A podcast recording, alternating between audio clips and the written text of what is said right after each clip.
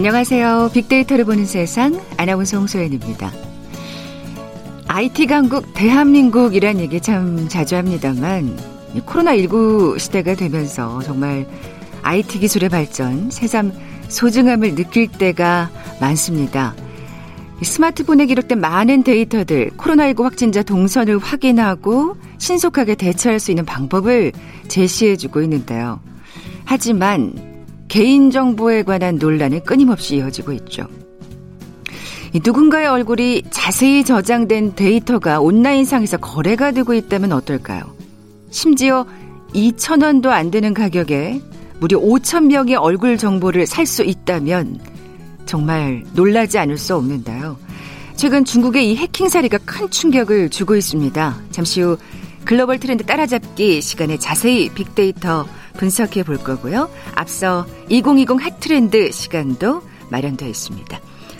KBS 제일 라디오 빅데이터를 보는 세상 먼저 빅퀴즈 풀고 갈까요? 이 컴퓨터 우리 생활에 없어서는 안 될 중요한 도구가 됐죠.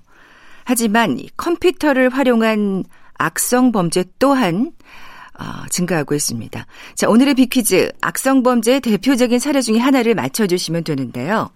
이것은 사용자 컴퓨터 시스템을 잠그거나 데이터를 암호화해서 사용할 수 없도록 만든 다음에 사용하고 싶다면 돈을 내라 이렇게 요구하는 악성 프로그램이죠. 주로 이메일 첨부 파일이나 웹페이지 접속을 통해 들어오기도 하고요. 확인되지 않은 프로그램이나 파일을 내려받게 하는 과정에서 들어오기도 하는데요. 그래서 함부로 클릭하지 말라고 하잖아요. 자, 몸값과 소프트웨어의 합성어입니다. 몸값을 요구하는 악성 프로그램 뭐라고 부를까요? 1번 와이파이, 2번 랜섬웨어, 3번 스마트폰, 4번 클라우드. 오늘 당첨되신 두 분께 커피와 도넛 모바일 쿠폰 드립니다. 휴대전화 문자 메시지 지역번호 없이 샵 9730, 샵 9730. 짧은 글은 50원, 긴 글은 100원의 정보 이용료가 부과됩니다. 어, KBS 라디오 어플 콩은 무료로 이용하실 수 있고요. 유튜브로도 함께 하실 수 있습니다. 방송 들으시면서 정답과 함께 다양한 의견들 문자 보내주십시오.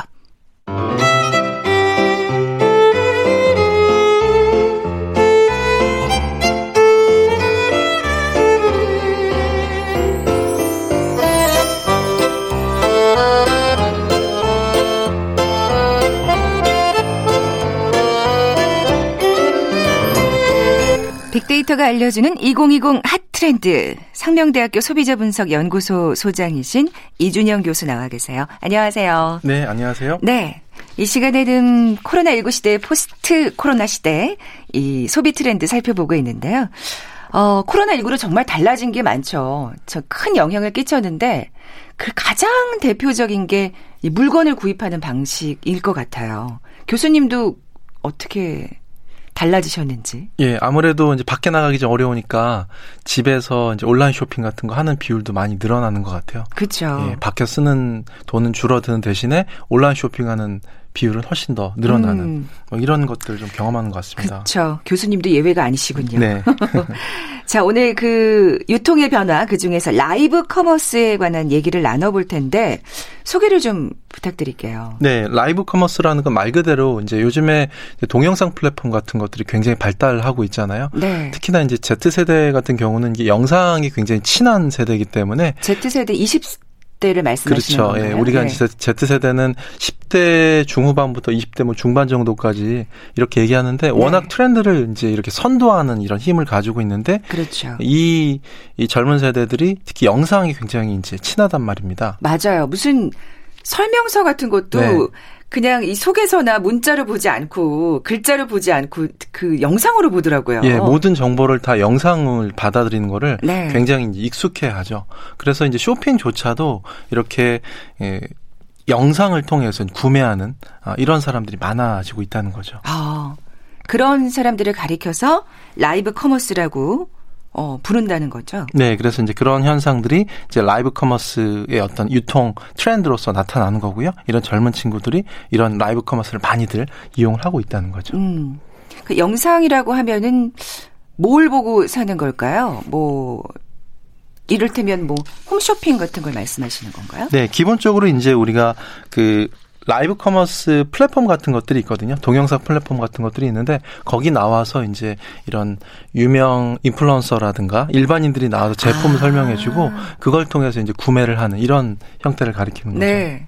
저는 그러니까 진짜 그 기성세대인 게 라이브 커머스가 아닌 게 지금 드러나는 네. 게 라이브로 영상을 보면서 뭘 구입한다는 거지? 지금 온라인 홈쇼핑만 생각하고 있었는데 네. 그만큼 저랑 이게 진짜 세대 차이가 확실히 난다는 생각이 드네요. 그렇습니다. 예.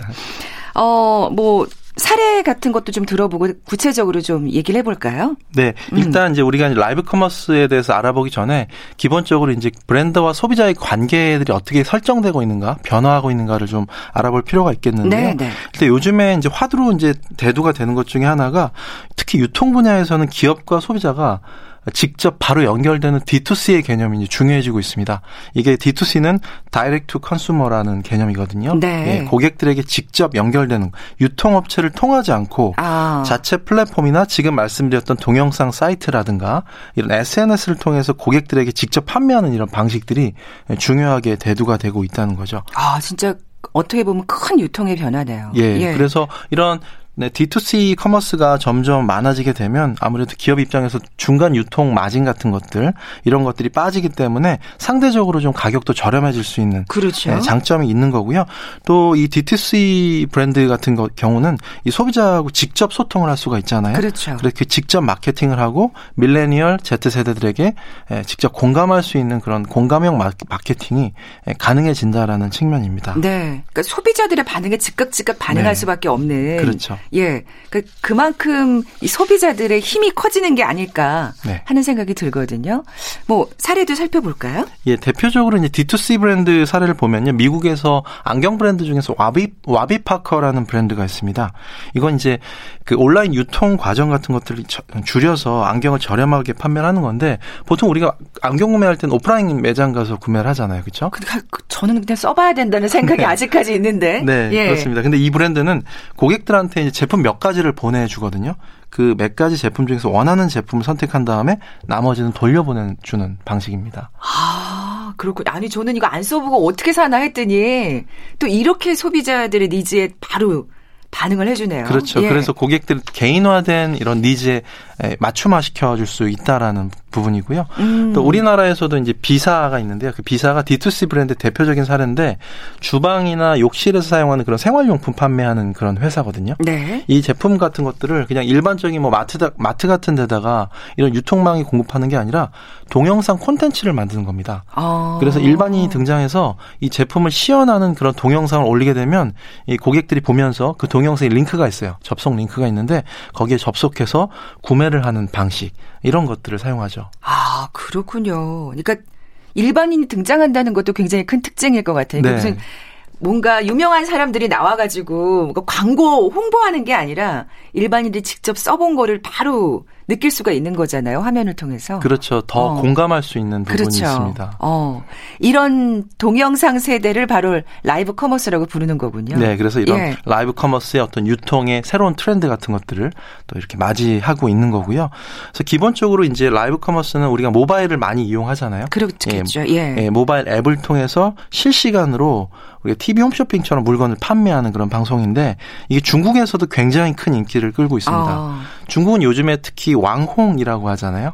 SNS에서 유명 스타를 가리키는 그 말인데 네. 이런 왕홍들이 이제 스마트폰 들고요. 그 이제 촬영을 직접 하는 거 자기가 직접 시간이나 장소 제약 없이 이런 생중계로 물건을 판매를 하는 겁니다. 음. 네, 그래서 아무래도 동영상 친숙하고 또 모바일 쇼핑도 익숙한 이런 밀레니얼 Z 세대를 중심으로 더 큰 관심이 높아지는 거고요. 네. 그래서 중국에서는 이런 라이브 커머스를 이용하는 고객이 2020년 3월 기준으로 2억 650만 명에 이른다. 이런 통계가 있습니다. 어. 네, 그 정도로 굉장히 빠르게. 성장하고 있죠. 예. 그러니까 시간이나 장소의 제약 없이 물건을 판다는 게 굉장히 또 인상적이고요. 그리고 이제는 인플루언서의 그 뭐랄까 비중 네. 역할이 굉장히 커진 셈이네요. 그렇죠. 인플루언서는 아무래도 굉장히 좀 친숙한 이미지인 거고요.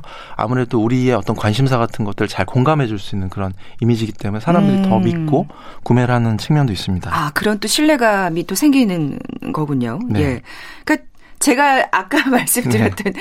뭔가 TV 홈쇼핑과의 큰 차이점이 있을까요? 저는 그렇게 해서 사실 물건을 구입해 본 적이 없어서. 예, 그렇습니다. 예. 보통 TV 홈 쇼핑과 좀 헷갈릴 수가 있는데요. 네. 아, 명확하게 좀 말씀을 좀 드리면 일단 TV 홈 쇼핑은 진행을 전문 쇼호스트가 하잖아요. 그렇죠. 예, 그런데 이 라이브 커머스는 뭐 일반인이 하기도 하고 왕홍이 하기도 하고 네. 어떤 경우는 판매자가 직접 방송에 출연을 합니다. 어. 예, 중국에서 어떤 차를 판매 차 농장을 이제 이렇게 운영하는 사람이 있는데 그 사람은 자기 그 차 농장에서 수확한 재배물을 직접 나와서 판매를 하는데 어. 하루에 뭐 200만 원씩 뭐 200만 원씩 판매를 하는 정도로 굉장히 인기를 끈다고 합니다. 직접 재배한 사람이 나와서 얘기를 하니까 네. 훨씬 또, 또 믿음이 갈 수 있을 것 같아요. 그렇습니다. 어. 그리고 홈쇼핑 같은 경우는 방송 스튜디오에서 촬영하지만 라이브 커머스는 아까 말씀드린 것 같이 시간 장소에 구입, 제약을 받지 않죠. 음. 스마트폰만 있으면 언제든 촬영이 가능한 거고요. 말하자면 뭐 집에서 직접 쓰고 있는 거를 촬영할 수도 있는 거고. 그렇죠. 예. 그리고 이제 우리가 상담하려면 콜센터에 전화해야 되잖아요. TV 홈쇼핑은. 네. 근데 이제 라이브 커머스 같은 경우는 판매자가 시청자하고 실시간 채팅을 하게 됩니다. 그리고 아. 우리가 보는 사람들도 그 채팅의 내용들을 다 볼 수 있기 때문에 아 이 제품이 정말 고객들에게 어떠 어떻게 소통하고 있는가 그런 것들에 이제 응답을 받을 수 있는 거죠. 내가 미처 생각하지 못한 질문을 다른 예, 소비자가 할 수도 있는 거고요. 네, 그렇습니다. 어. 그리고 TV홈 쇼핑은 저렴하게 할인 판매하는데 그 방송 놓치면 못 사잖아요. 아, 그게 항상 네.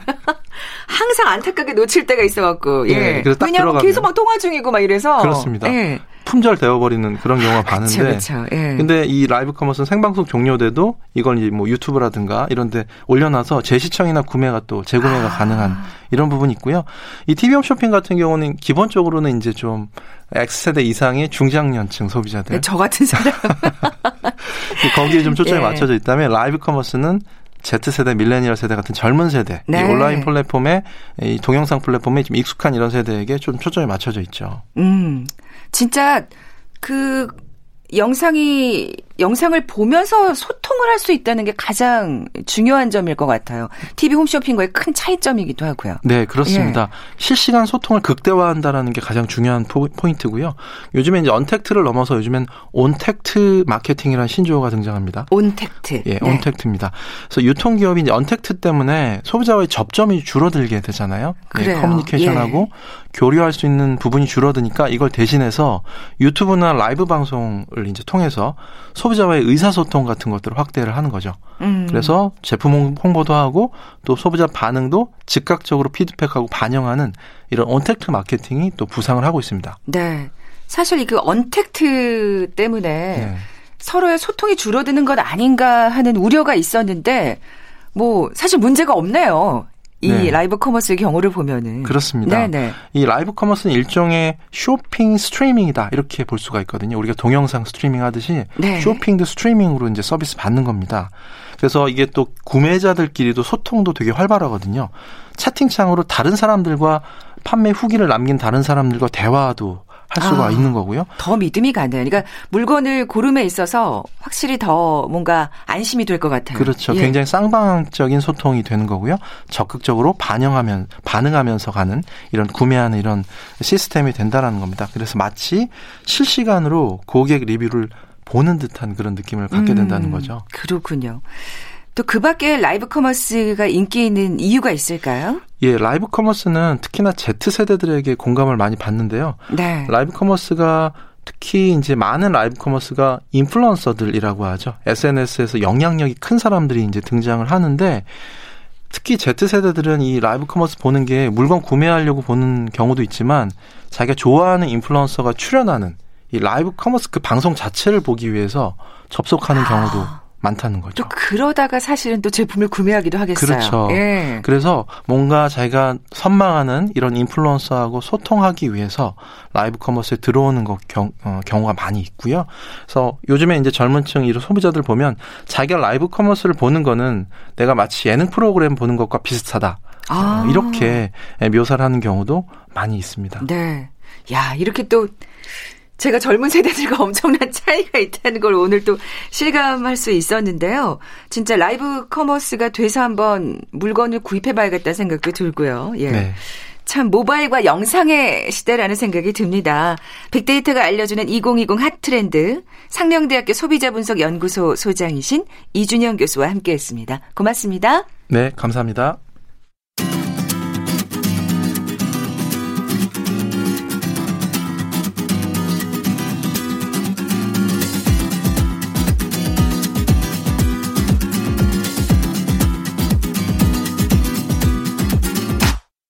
KBS 일라디오 빅데이터로 보는 세상.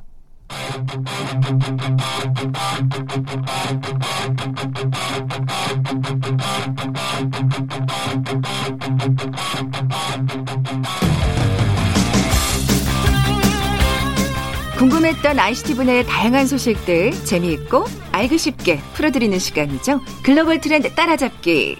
한국인사이트 연구소 김덕진 부소장 나와 계세요. 안녕하세요. 네, 안녕하세요. 김덕진입니다. 네. 어, 먼저 빅퀴즈 내주십시오. 네, 컴퓨터를 활용한 악성 범죄들 최근에 증가하고 있죠. 이것은 바로 악성 범죄의 대표적인 사례 중 하나로 볼 수 있을 것 같은데 사용자 컴퓨터 시스템을 잠그거나 데이터를 암호화해서 사용할 수 없도록 만든 다음에 사용하고 싶다면 돈을 내라고 요구하는 악성 프로그램입니다. 음. 실제로 저도 당한 적이 있어요. 진짜요? 네. 그래서 어떻게 어떻게 하셨어요? 저는 사진 파일 다 날릴 뻔했는데 다행히 클라우드에 제가 백업해 놓은 게 있어서 네, 그걸로 겨우 살렸습니다. 그러니까 아. 이 사람들이 얘기하는 것처럼 예, 돈을 내라고 요구하는 거에는 돈을 안 냈고 어차피 이거는 해도 쉽지가 않은 걸 알아서 음. 예, 다행히 백업을 해놔서 다행이지만 정말 요즘 심각한 문제라고 볼 수 있을 것 같은데요. 네. 몸값인 랜섬 그리고 소프트웨어의 합성어로 보시면 될 것 같습니다. 몸값을 요구하는 악성 프로그램 무엇이라고 할까요? 맞춰주시면 되고요. 1번 와이파이, 2번 랜섬웨어, 3번 스마트폰, 4번 클라우드. 아, 그러니까 지금 우리 김덕진 부소장처럼 네. 그 백업을 계속 해놓는 게 진짜 중요하겠네요. 따로 저장을 해놓는 네, 게. 맞습니다. 뭐 예를 들어서 정말로 그나마 악독한 애들 중에서 조금이라도 양심이 있는 친구들은 돌려주는 사람들이 초기에 있었다고는 제가 들었어요. 어. 근데 요즘엔 갈수록 비트코인이나 이런 걸로 요구를 받더라도 그거를 맞아요. 주더라도 백업을 안 해주거나 다시 안 돌려주는 사례도 상당히 많습니다. 네, 그래서 거의 뭐 한 번 당하면 쉽지 않다라고 볼 수도 있고 이속 그래서 이걸 막는 제일 좋은 방법은 뭐냐면 업데이트 있잖아요. 네. 윈도우 업데이트를 꼭 해주셔야 됩니다. 네, 이게 아. 업데이트가 안 돼 있는 그 틈을 타서 상당히 많이 들어와요. 네, 그러니까 그게 귀찮고 컴퓨터 끌 때마다 아 이거 계속 나 시간 왜 이렇게 오래 걸려 하시더라도 네, 꼭 업데이트를 해주셔야 그래야 이 예, 말씀드렸던 이 문제에서 해결할 수 있습니다. 몸값을 낼 일이 없게 되는 거군요. 네, 맞습니다. 네. 정답 아시는 분들 저희 빅데이터를 보는 세상 앞으로 지금 바로 문자 보내 주십시오. 휴대 전화 문자 메시지 지역 번호 없이 샵 9730, 샵 9730입니다. 짧은 글은 50원, 긴 글은 100원의 정보 이용료가 부과됩니다. 뭐 지금 뭐 이 범죄 얘기를 했습니다만 네. IT 관련 야, 중국에서 아주 큰 충격적인 사건이 벌어졌어요. 저도 이 보도 접하고 정말 놀랐네요. 네, 맞습니다. 예. 이한 온라인 플랫폼 그러니까는 중국에 있는 지금 플랫폼 검색창들에 안면 데이터 모음이라고 중국어로 검색을 하면 5천 명 얼굴 데이터의 묶음을 판매한다는 상품이나 파일들이 나온다고 그래요. 그래서 그거를 이제 우리나라 돈으로 한 1,700원, 1,700원만 내면 5천 명의 얼굴 정보가 파일로 저장이 돼 있고 그게 여러 표정을 짓고 있는 사람들의 얼굴을 다양한 각도에서 촬영한 사진이라고 합니다. 그래서 이걸 이제 중국 관영 CCTV에서 5천 명의 개인 생체 정보가 단돈 예, 한 우리나라 그러니까 중국어로 10 10위 안에 거래된다. 우리나라 또한 1,700원에 거래된다는 사실을 대대적으로 보도했고요. 이 같은 소식은 이제 중국에서도 적지 않은 충격을 줬는데 신분증 없이 얼굴 사진만 있는 경우에는 판매 가격이 겨우 90원이라고 합니다. 우리나라 돈 0.5위안. 그리고 거기에 이름, 신분증, 은행카드, 휴대폰 번호 아이고. 등 개인 정보가 추가가 되면 4위 예, 안가 우리나라 돈 670원에 팔리고 있다고 합니다. 세상에 엄청 엄청 아니 이렇게 싼 가격이라는 게 정말 또 놀라운데요. 이 얘기는 조금 이따가 할 예, 예. 거고요. 예. 생체 정보가 해킹되면은 일반 해킹보다 이게 훨씬 그 영향이라든지 피해가 클 텐데. 상당히 크죠. 예를 들면 최근에 우리나라에서 어, 주민등록번호를 원하시는 분들은 변경할 수 있는 제도들이 생겼었잖아요. 음, 음. 근데 그게 왜 그랬는지를 생각을 해보면 주민등록번호는 만약에 도용이 되면 만약에 내가 주민번호 바꿀 수 있다라고 하면은 기존에 도용된 걸 못 쓰죠. 그런데 네. 생체 정보, 특히나 안면 인식 정보 같은 경우는 해킹이 됐다 라고 하면은 내가 얼굴을 다 뜯어 고치고, 네, 그리고 나서 그 얼굴에 있는 뜯어 고친 거를 또 모든 데 등록하고 이러지 않고는 이게 쉽지가 않단 말이에요. 변경하는 게. 이게 또 우리가 왜 안면 인식 얘기할 때 이런 얘기 했었잖아요. 예, 맞습니다. 근데 결국에는 벌어지고야 말았네요. 예, 그러니까 예. 이게 생체 인식 기술이 생각보다 빈틈이 있다라는 걸 음. 우리가 알아야 돼요. 왜냐면은 어, 꼭 안면 인식이 아니더라도 지문이든 뭐든 간에 네. 기본적으로 이미지 자체를 저장하는 게 아니라 이미지를 가지고 뭔가 열쇠를 만드는 거라고 생각하시면 돼요. 그러니까 지문을 인식을 할 때 지문 데이터 자체의 정보를 입력하는 것도 있지만 지문이 하나의 열쇠인 거죠. 네. 그렇기 때문에 그 열쇠가 열릴 경우에는 모든 게 뚫린다. 그러니까는 그 지문이든 얼굴이든이 중요한 게 아니라 결국 그거를 암호로 변경해서 놓게 되기 때문에 그 암호가 이제 뚫리는 건 똑같다고 보시면 돼요. 네네. 그런데 그 상황에서 말씀 계속 드린 것처럼 비, 나머지 뭐 예를 들면 비밀번호를 숫자로 돼 있거나 문자로 돼 있거나 아니면은 그거를 뭔가 어 뭐 주민등록번호처럼 이런 숫자가 있다면 그걸 바꾸면 되는데 이제 기본적으로 신체 인식 정보는 인식 정보로 저장하는 패턴이 있기 때문에 그 패턴을 바꿀 수는 없는 거죠. 결국 사람의 얼굴이 바뀌거나 완전히 기술이 바뀌지 않는 이상. 지문이 바뀌거나. 네, 그렇죠. 그러니까 이제 결국에는 이 생체 인증 기술이 오히려 뚫리게 되면 훨씬 더 취약하다. 라는 부분이 이제 나오고 있는 상황인데요. 그리고 또 요즘에는 인공지능 기술이 발전이 되면서 어떤 문제들이 있냐면 예를 들면 예전에는 사진이라고 치면 정확하게 정면만 찍은 사진만 됐을 때가 있어요. 네네. 근데 이게 이제 인공지능 기술이 좋아지다 보니까 약간 측면이나 얼굴을 살짝 돌리더라도 그걸 인식을 하잖아요. 어. 그 말은 무슨 말이냐면 제가 기본적으로 얼굴에다가 화장을 하거나 메이크업 한 것도 인식을 한다는 거예요. 아, 자, 그 말은 이제 제가 한 번 뚫렸을 때 그 한 번 뚫린 게 예를 들어서 10살 때 뚫렸다. 라고 하면 12살, 13살이 되더라도 인공지능이 기본적으로 그 13살, 14살의 정보도 이 사람이다라고 패턴적으로 학습을 하기 때문에 예, 한번 뚫린 정보가 뭐 잠깐 있다 끝나는 게 아니라 최소 몇 년 이상 문제가 될 수도 있다라는 것도 같이 설명을 드려야 될 것 같습니다. 아니 이게 인공지능이 너무 똑똑해지는 것도 사실 맞습니다, 문제가 맞습니다. 되는 아까 제가 이제 너무 싼 가격이어서 네. 정말 놀랐다고 말씀을 드렸는데 그렇죠. 이렇게 싸게 거래가 될 수 있는 건가요? 그러니까 이게 어떻게 그러면은 그, 그러니까 우리가 모든 건 그렇잖아요. 그 데이터라고 하는 건 데이터의 양이 많고 경제 논리랑 비슷하죠. 그 뭐 예를 들어서 많다라고 하면은 그만큼 희귀하지가 않으니까 싼 가격이 되는 거잖아요. 그럼 네. 반대로 얘기하면은 어, 생각보다 안면 인식 정보가 많이 돌아다닌다라고 생각을 할 수가 있죠. 아, 그러네요. 네, 그 근데, 반증이네요. 네, 아이고. 근데 그게 왜 그렇게 됐느냐라고 생각을 해보면 이용자들 동의 없이 생각보다 많은 안면 인식 데이터들이 수집이 되고 있다라는 겁니다. 항상 이게 문제가 되죠. 네, 네. 맞습니다. 이제 중국 CCTV에서 이제 이걸 보도를 이제 중점적으로 한 것인데요.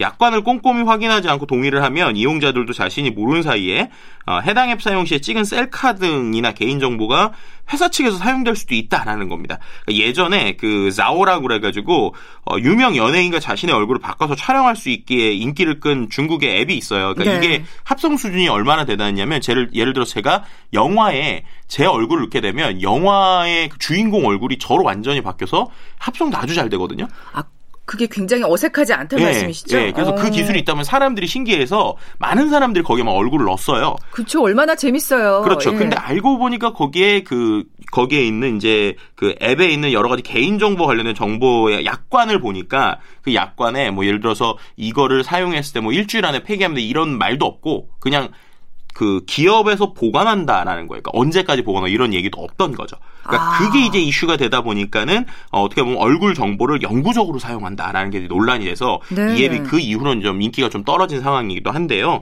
뭐 이런 거 비슷하게 뭐 요즘에 이러다 보니까 중국에 있는 포털들에서 검색만으로 손쉽게 이제 개인 정보를 구할 수 있고 이렇게 불법된 이제 거래된 개인 정보들이 결국에는 대출이나 금융거래에 이제 음, 이용되면은 그러니까요. 위험하다라는 것이죠. 예, 예. 뭐 우리 요즘에 간편 결제, 간편 결제하면서 뭐 지문이나 얼굴이나 여러 음. 가지 바이오 정보를 활용해 가지고 어 이런 이제 금융 서비스를 많이 쓰시잖아요. 그렇죠. 네. 그냥 뭐 결제를 하는 거죠. 그렇죠. 예. 근데 여기서 중요한 게 간편 결제지 뭔가 그 말씀드린 지문이나 얼굴이라고 더 안전하다라고 볼 수는 없다는 거예요. 그러니까는 우리가 쓰기 간편하다라는 개념으로 생각을 하시면 더 좋을 것 같습니다. 아, 진짜 이렇게 경각심을 가져야 되겠네요. 뭔가 네.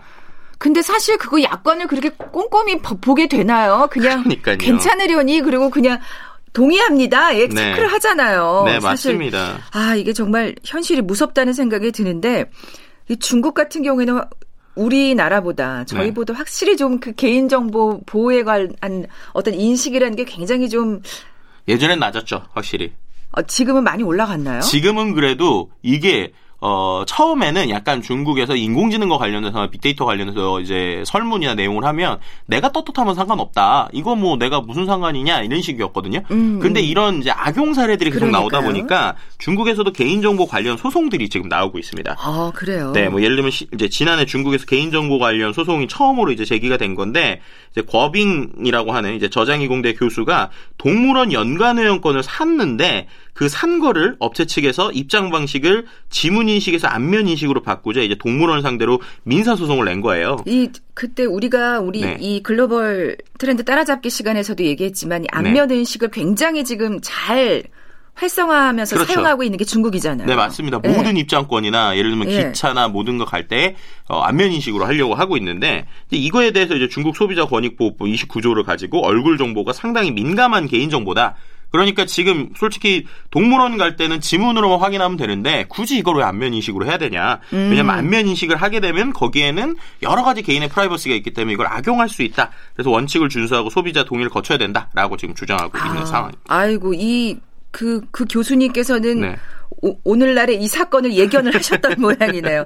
어, 우리가 이 시간에도 얘기를 했었습니다만 지금 틱톡도 사실 논란이잖아요. 맞습니다. 지금 네. 아까도 이제 얘기하셨지만 사람들이 얼마나 그 약관을 다 보겠어요. 그러니까 비슷한 게 지금 이 틱톡 이슈도 비슷한 것 같아요. 네. 어, 실제로 이제 뭐 개인정보 관련돼 가지고 뭐 다른 나라 뭐 미국이나 뭐, 뭐 인도 같은 데서는 아예 어, 스파이 앱이 될 수 있다라는 식으로 지금 금지하는 건데 음. 우리나라에서도 틱톡에게 어, 개인정보 보호 법규 위반으로 1억 8,600만 원의 과징금을 부과를 했습니다. 어, 그래요? 네, 이게 왜냐하면 법정 대리인이 우리나라에서 이제 만 14세 미만 아동에 대한 개인정보를 상당히 이제 중요하게 생각을 하잖아요. 그래서 뭐 회원가입을 하든 뭐든 하든 이제 거기에 대해서 동의를 받아야 되는데 그쵸? 이거 같은 경우는 법정 대리인 동의 없이 만 14세 미만 아동의 개인정보를 활용했다는 거예요. 2017년 아, 5월 31일부터 지난해 12월 6일까지 최소 6천 6,007건 이상을 수집을 했다. 그래서 이제 이거를 정보통신망 이제 31조를 위반을 했고 또 이들에게 알리지도 않고 이 개인 정보를 미국이나 싱가포르나 해외로 옮겼다라는 겁니다. 뭐 틱톡에서는 그게 더 안전하기 때문이라고 주장을 하겠습니다만. 네, 이제 우리나라 법을 어긴 거죠. 어쨌든 네네, 우리나라 어쨌든. 국내 법이니까. 그래서 이제 틱톡에서는 말씀하신 것처럼 한국의 법규를 완벽하게 이해를 못 했다라면서 선처를 호소하고는 있지만 어쨌든 중요한 거는 개인 정보 이제 특히나 이제 어린 친구들의 개인 정보를 이렇게 국내법을 어기면서 이제 가져갔다라는 게 이제 이슈가 되고 있는 것이 고요. 음. 그만큼이나 IT 기술이 워낙 많아지고 다양한 제품이나 서비스가 융합이 되다 보니까 그러니까요. 일종의 딜레마 같은 것들 이런 것들이 지금 생기는 상황입니다. 확실히 그 명암이 네. 극명하게 드러나고 있어요. 그래서 빛이 밝으면 그림자는 훨씬 더 어두워지는 셈이니까요. 맞습니다. 그러니까 뭐 지금 그 중국의 사례를 들었습니다만 이게 남의 일이 아닌 것 같아요. 네, 구글에서도 지금 뭐 피해 사례가 네, 있다면서요? 맞습니다. 이거 같은 경우도 이제 우리가 한번 플랫폼 그리고 우리가 사용하는 어떤 아이디 패스워드에 대해서 좀 심각하게 생각을 해볼 필요가 있는 것 같아요. 어, 전 이런 데 대해서 정말 약간 좀 네. 너무 마음 놓고 있었던 것 같아요. 일단은 결론부터 말씀을 무서워라. 드리면 예. 꼭 요즘에는 어쩔 수 없이 그 웬만한 사이트들의 비밀번호를 좀 힘드시더라도 좀 다르게 관리를 하셔야 아, 됩니다. 전 달랑 두 개인데. 네, 왜냐하면 이번 사례 같은 경우도 결국에는 패스워드가 하나가 해킹이 되면서 그 해킹된 패스워드를 악용한 사례라고 설명드릴 수 있을 것 같은데요. 네. 일단 관련 내용을 좀 설명드리면 이런 거예요. 구글 플레이스토어 계정 정보를 활용해서 불법 게임 결제 피해 사례가 지금 급증을 하고 있습니다. 아. 그러니까 이게 뭐냐면 우리가 보통 그 어, 기본적으로 앱스토어 말고 이제 플레이스토어라고 그러죠. 우리가 안드로이드 폰을 사게 되면 기본적으로 안드로이드에서 뭔가를 구동하기 위해서는 무조건 아이디 패스워드 거의 있어야 돼요. 네. 그래야 앱을 설치할 수 있고 뭘 설치할 그쵸. 수 있단 말이에요. 근데 기, 그게 기본적으로 대부분 어, 기존에 있는 gmail과 연동이 되거나 아니면은 계속 그냥 로그인이 돼 있어야 되다 보니까 일반 분들이 보통 그냥 아, 귀찮으니까 내가 원래 자주 쓰는 이런 걸로 이제 세팅을 해 놓는단 그렇죠. 말이에요. 근데 그러고 있다가 예를 들면 어떤 데에서 유출됐는지에 대해서는 지금 계속 얘기가 나오곤 있습니다. 근데 그 부분에서 예를 들어 제가 게임을 어, 하나를 다운을 받아요. 음. 그래서 게임에서 어 유료 아이템이 재미네라고 유료 아이템을 결제를 하는데 네. 그 결제하는 서버에서 이제 탈취가 됐을 수도 있고 혹은 예. 반대로 그 보통 이런 가입하는 아이디 패스워드가 다른 사이트 예를 들면은 제가 많이 쓰는 포털에 비밀번호랑 똑같이 해놨다. 라고 하면은 반대로 해커들이 저 그래요. 전, 네, 전 그렇거든요. 그 아이디 패스워드를 그 게임에다 넣어보는 거예요. 그렇죠, 그렇죠. 네, 그럼 넣어보다 보면 이건가? 이 사람이 이러고, 예. 그 게임을 쓰고 있다. 라고 하면은 그 사람이 정식적으로 로그인한 게 되니까 예를 들어 그 사람이 게임을 안 쓰고 있거나 새로 가입을 하게 되면 이메일이 가거나 푸시가 가잖아요. 그럼 그거는 이제 사용자가 인지를 할 수 있죠. 어 이거 내가 가입도 안 했는데 이게 뭐야?라고 볼 수 있지만 반대로 잘 쓰고 있는 게임이라고 생각을 했는데 내가 다른 데서 비밀번호가 털린 걸 그거를 가지고 해커가 자기 게임에다 넣었다.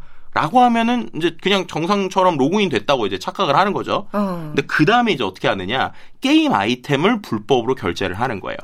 근데 그 게임 아이템 결제도 그냥 우리가 일반적인 어 앱스토어에서 결제를 할 때를 생각을 하면 뭐 요즘에 문자 인증이나 여러 가지 것들이 있잖아요. 네. 그러니까 그거는 한 단계 안전 단계가 있다고 생각을 하는데 게임상에서 결제는 또 거기도 간편 결제라는 이름으로 이제 뭔가 한 번 클릭을 하면 바로 결제될 수 있는 게 상당히 많단 말이에요. 간편 결제 너무 좋아하면 안 되겠어요. 네. 어. 그래가지고 이제 실제로 그게 예를 들면은 어 구글 플레이에서 그 제가 온라인에 연결되어 있는 결제 한도를 한 달에 50만 원까지 늘리는데 10분도 안 걸려요. 그러니까 제가 로그인을 하고 네. 누군가가 로그인을 한 다음에 일단 첫 번째로 제 결제 한도를 늘리는 거죠. 50만 원까지. 그리고 나서 어떤 게임이나 이런 거에다가 불법으로 결제를 합니다.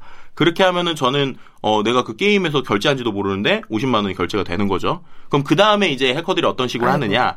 그렇게 산 아이템들을요 또 다른 데 팝니다.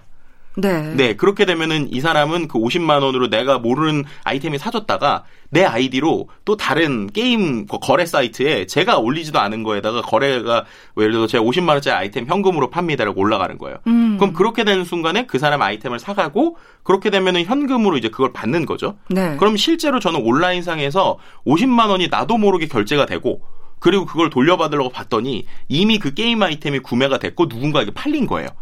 그럼 그렇게 되면은 제 입장에서는 제가 뭔가 그 증명할 수 있는 게 애매해지는 거죠. 네. 왜냐하면 이제 뭐 게임사 입장에서는 아 보세요 지금 아이디로 로그인해서 결제를 50만 원을 하셔가지고 그걸로 누군가에게 아이템을 사신 다음에 파셨습니다. 정상적인 거래입니다. 이렇게 얘기가 될 수 있다는 거죠. 아 그러면 진짜 그 유출 경로 또한 지금 얘기하시는 거 들으면 아 네. 내가 어디서 해킹이 됐는지도 지금 사실 잘 알 수 없는 네. 이런 상황인데 뭐 SNS 상에서 이런 피해 사례가 굉장히 많이 이렇게 올라오고 있다면서요? 예, 맞습니다. 이제 이게 예를 들면 예전처럼 웹사이트가 진짜 제대로 해킹이 돼서 그 해킹된 것 때문에 피해가 생겼으면 누군가에게 책임을 물을 수가 있어요. 근데 이거는 대부분 뭐냐면 제가 다른 계정이나 다른 아이디에서 뭔가 해킹된 거를 이제 거기에 제대로 이제 그대로 쓴 이런 방식이다 보니까 네네. 이게 이제 결제가 발생한 순간까지 이용사나 게임사가 해킹인지 알 수가 없다는 거죠. 그러다 보니까 SNS나 이런 뉴스에도 댓글에도 생각보다 많은 사람이 어, 자기가 피해 사례가 있다는 거기에다 쓰는 거예요. 왜냐하면 거기에 있는 댓글의 내용을 살펴보면 어 나는 가입도 안 했는데 뭐 예를 들면 중고거래 사이트에 내 아이디로 사기 글이 올라가 있더라. 그리고 내가 뭐 로그, 서울에 아이고. 사는데 로그인은 뭐 경남 차원에서 했더라. 뭐 이런 식의 글도 나오고 거기뿐만 아니라 이미 자기가 이거에 대한 문제 제기를 예를 들면 구글이나 그 다음에 게임사 양쪽에다가 다 계속 하는데도 양쪽도 책임을 안 지고 환불도 안 한다. 이런 것들을 억울한 사례들이 있는 그러니까요. 분들이 생각보다 많았던 거죠.